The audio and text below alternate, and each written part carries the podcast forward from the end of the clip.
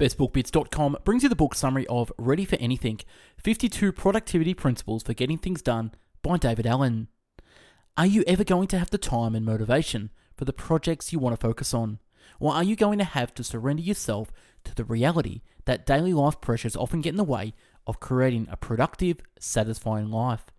Based on the famous productivity newsletter from management advisor David Allen, Ready for Anything covers a lot of ground and offers insight into the reasons for several problems about time and productivity management. Although the majority of this is a spin off of the best selling Getting Things Done by Allen, Ready for Anything still steps out to address a critical issue. How do you build time and energy for innovative, productive work in your life? Chapter 1 Having so much stuff on your mind can disrupt your imagination.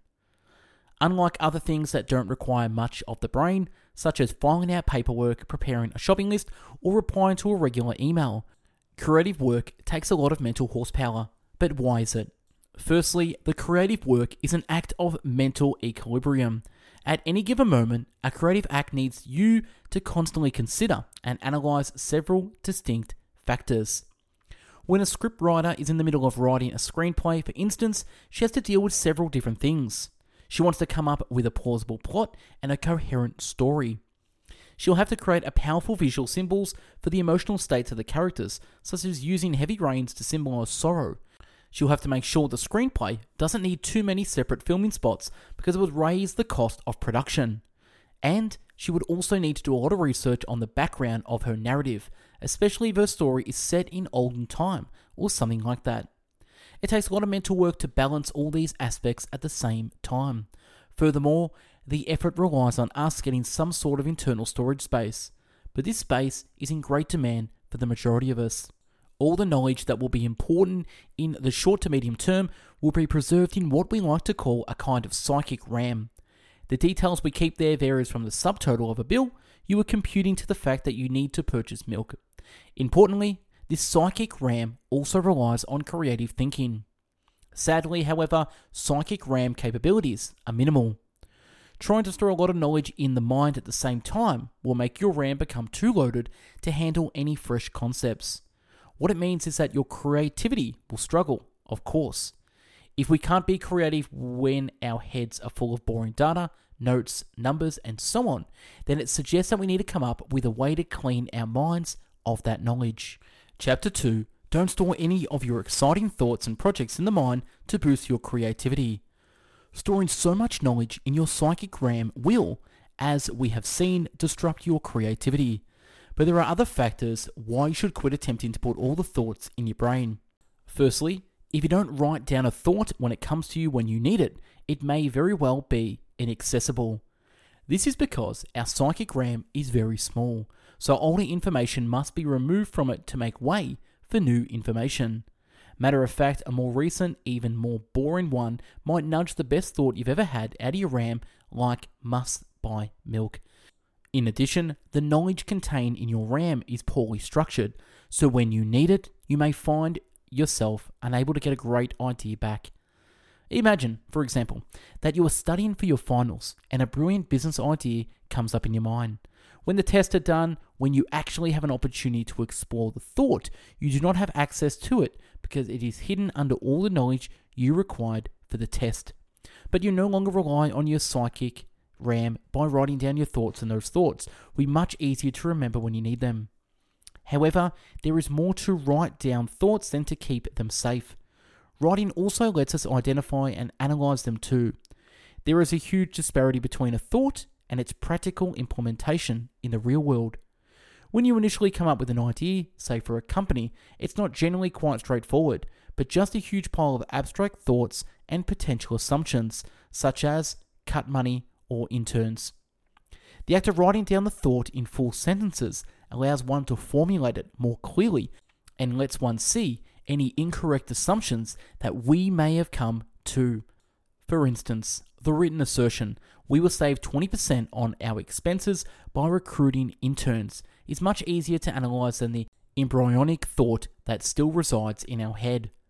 Chapter 3 Being conscious of your work, your objectives, and your current responsibilities will help you make smart choices about future jobs. Imagine getting the chance that you've been hoping for the opportunity to make a documentary. then reality sets in. Your plate is, sadly, very full of teaching media science at a college. How can you know if you can fit it in your schedule to make the film? Simply being conscious of the activities you've agreed to will assist you with your decision. Sitting down your existing roles and tasks, such as future courses and workshops that you have decided to teach, will help you see exactly how much time and resources you are currently invested in, and therefore if there is enough left over to devote to the film project. In addition, once you are conscious of your obligations, you are in a position to accept the prospect of removing those projects or delegating them to someone else so that you can make room for an exciting new endeavor in your life. You would also be able to delegate any of your classes to a skilled research student so you can do the film. But even though you have written down all of your obligations and are now well aware of them, you will always have to consider which tasks are more relevant than others. You need to get clarification on your job description and priorities to focus on in this matter. Then you will assess the value of the activities to a single point of reference.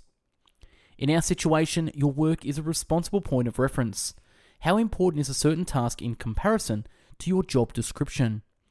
If your job is a professor in media science and the semester has just begun, teaching would obviously be closer to your job requirement than creating a video. Your ambitions may be another point of reference. Is it your ultimate ambition to become a filmmaker?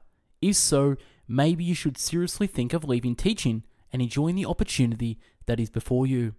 Chapter 4 The best plans prepare for challenges and disruptions before they happen. Any project you undertake will entail its own range of challenges and problems, such as poor weather or an investor dropping out, and so on, regardless of the area of employment. Sometimes, however, planning for stuff that could go wrong is possible. In fact, the ideal time to overcome future challenges is when a project is already in planning phase, not when it's already underway. There are plenty of chances over this time to plan for anything that could go south. Imagine, for instance, that you are planning a big garden event and expect rain on the big day. In such a scenario, you'll have plenty of time to plan a tent for the crowd or come up with an interesting indoor activities just to be safe, so your party is set to run smoothly no matter the weather. On the other side, if you hadn't used the preparation steps to cope with future issues, when a thunderstorm unexpectedly hits you, you have even fewer choices. You wouldn't have a tent in standby, for example. In addition, delays and interruptions are to be anticipated at every plan. Therefore, if your scheduling does not accommodate such interruptions, any unexpected occurrence would cause your project to run behind schedule. Just think of a stage builder who knows his team will be able to build a dummy ship under regular circumstances in 8 hours. If he sets his job on the very day of the debut performance, there'll be no time reserved to fall back on if there is to be a sick call from a co-worker or the paint is not dry on time. Apart from the fact that working in this way brings his staff under a lot of undue pressure, the designer risks not finishing his work in time from the premiere, which can cause trouble for the theatre and everyone who is involved. What do we learn? A good timeline will tolerate such setbacks and reduce major problems. Chapter 5 the best sort of organization will help you make stuff happen and do creative things. At first sight, it may appear that the principles and procedures of productivity management are clearly not conductive to creative work, but they are nevertheless. You can do more in less time if the job is perfectly organized. For instance, if you make a lot of to do lists but never really arrange the tasks properly, you'll end up distraught. Just think about how you feel when you face a desk plastered with different forms and papers. Just to stay away from the seat, you're going to do whatever non essential things you might, including replying to unimportant emails, but they're going to eat away at your time and resources, making you less efficient eventually. Yet you won't feel frustrated simply by arranging your job into a structure that puts all your to do activities into one place so you can keep a record of them. Rather, you'll be in charge and be able to devote time to each task without having to run away by completing various less important things. Also, the more planned you are, the more time you'll have to be creative and the more psychic RAM available. Like the majority of other tasks, creative work requires a lot of time. So, if your time is lost because of the stressful workplace practices, you will have less creative chances. Such bad habits often trigger the psychic RAM to fill up with non essential knowledge, leaving little room for imagination in the mind. To escape these challenges, you can complete certain tasks instantly, which are confident will not take more than two minutes to complete. Doing it liberates your mind and helps you spend time on the more important matters. Say you're going to steal the Mona Lisa, for instance, a very creative job. If you're trying to plan such a robbery so that it runs smoothly, first you're going to have to ensure you've answered some important emails and fed your puppy. Then you're going to have to free up some psychic RAM for all that preparation. Chapter 6 Too much work being put into organizing your life will discourage you from doing stuff or becoming creative. As we have shown, it can be immensely helpful to get organized. However, it can be detrimental to control any part of your life down to the smallest part. While it's definitely important to be organized, it's also essential that you keep dynamic. Why? Firstly, rather than improving your productivity, an unnecessarily complex method will take the energy and time you need for the actual task. When you're focused on being organized, you're not concentrating on the actual task that is intended to benefit such an organization. Imagine, for example, that you intend to become more involved and balanced, and so create a very thorough strategy to incorporate into your tight schedule a certain amount of running and strength building workouts. If your regime relies on the heart rate is carefully monitored and muscle mass rises, you will end up spending more time reviewing and managing your fitness schedule than exercising. Secondly, you can become inflexible and hamper your creativity by attempting to closely regulate and maintain every part of your job and life. If your management system is so complex and static, you can struggle to grab a good opportunity. For instance, you could end up refusing an invite to a convention that would be extremely helpful to your career simply because you've agreed to a timetable that has no built in flexibility to adapt to unforeseen events. A static system could also destroy your creativity. For example, certain fiction writers are very careful about arranging the practical aspects of their writing. The outcome is that all of their books essentially stick to the same plot, with the only distinction between the specifics of the characters and locations. For example, perhaps one book is set in Paris and the other in Prague. Chapter 7 Transform your long term targets into short term action steps to achieve them. Imagine an English professor making lots of fascinating characters and getting a brilliant idea for an entertaining plot but the process of translating these concepts into a book seems way too daunting a challenge, given that there is only too little time, too many classes to prepare, students to be taught, and assignments to be fixed. Does it sound familiar? There's literally no time slot big enough in our daily lives to fit a massive task. Writing the book, for example, would take a tremendous amount of time, because during the average workday of our teacher, several vital activities need to be handled immediately, such as listening to the telephone calls from parents, supervising students, and of course, teaching lessons. And if there are several little periods of space during the day between those activities, even when the working day is finished, there will definitely not be enough time to compose the next great American novel. So, how does one accomplish her target like our professor? The answer is that one particular action steps can be conveniently slotted into one's timetable for the long term target. Our English teacher should break down her novel idea into concrete steps to get started, like choosing a theme, building a rough outline, or even writing only one page a day. When she organises her project and schedule into achievable steps, our teacher discovers that, unexpectedly, the task of writing her novel blends nice and snug into the slivers of spare time she has between teaching, testing, and preparing courses and ultimately completing both those achievable tasks will help our teacher to complete the first draft of her magnum opus.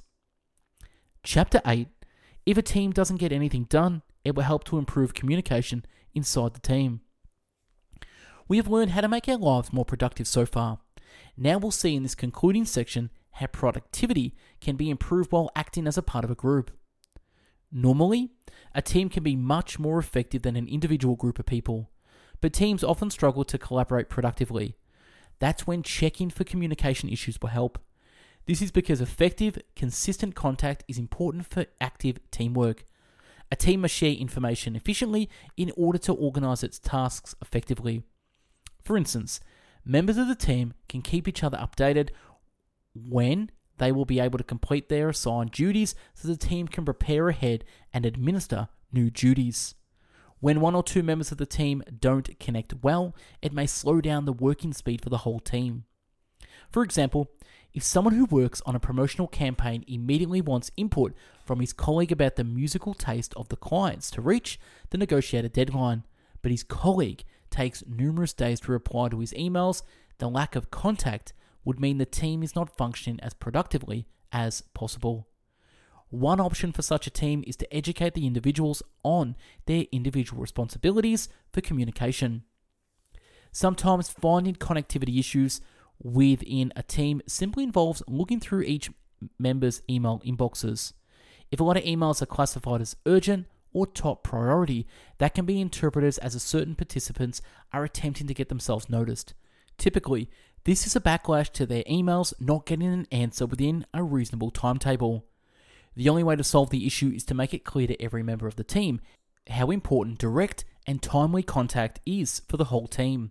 They must be encouraged to realize how necessary it is to exchange details on when a given task is to be completed, or if it can be even completed at all. Ready for Anything 52 Productivity Principles for Getting Things Done by David Allen Book Review. If you want your personal or work life to be more creative and fruitful, then you have to start preparing yourself. This includes to use the strategies to open up the psychic RAM and the correction of mental flexibility to efficiently transfer the attention to whatever is required at any moment. Place someone in charge to get things done inside a team. In a team, if the responsibility for a project is evenly divided among team members, none would believe like they are in charge. Therefore, little is going to be done, not on schedule at least. However, if you make sure only one team member remains responsible for the results of the whole team, there is a drastic rise in the likelihood that critical tasks will be acted upon. Be orderly but flexible. Try not to control every single part of your job, as this would not make you more efficient. It would also take too much of your valuable time and energy. Resources are best spent elsewhere. You do need an operational strategy, of course, but at the same time, it can be flexible. And that's a wrap on this book summary, Ready for Anything by David Allen. If you want a copy of this PDF summary, click the link below. We at Best Book Bits are on our way to 1,000 book summaries in video, written, and audio format. So check us out at bestbookbits.com, subscribe to the YouTube channel, and check us out on Spotify, Google Podcast, and Apple Podcast. If you want to sponsor this channel, you can by purchasing our premium products and services at bestbookbits.com forward slash products or click the link below or in the show notes, such as our books, ebooks, premium products such as coaching, consulting, courses, and all that other fun stuff as well. Thanks for watching and listening. Have yourself an amazing day. Go out there and get ready for anything.